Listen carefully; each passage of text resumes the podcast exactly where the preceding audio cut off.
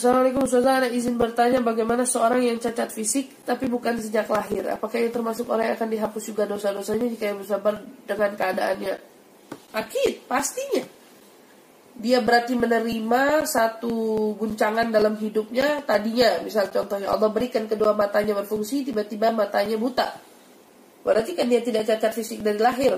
Dia mengalami satu penyakit yang kemudian menghantarkannya kepada kebutaan pada saat dia sabar dalam menghadapi musibah itu, dia sabar dengan ketetapan Allah, dengan keridhaan Allah, tentu baginya baginya pahala yang kita sebutkan tadi semua dan menjadikan sebab agar Allah Subhanahu wa taala menghapus dosa-dosanya.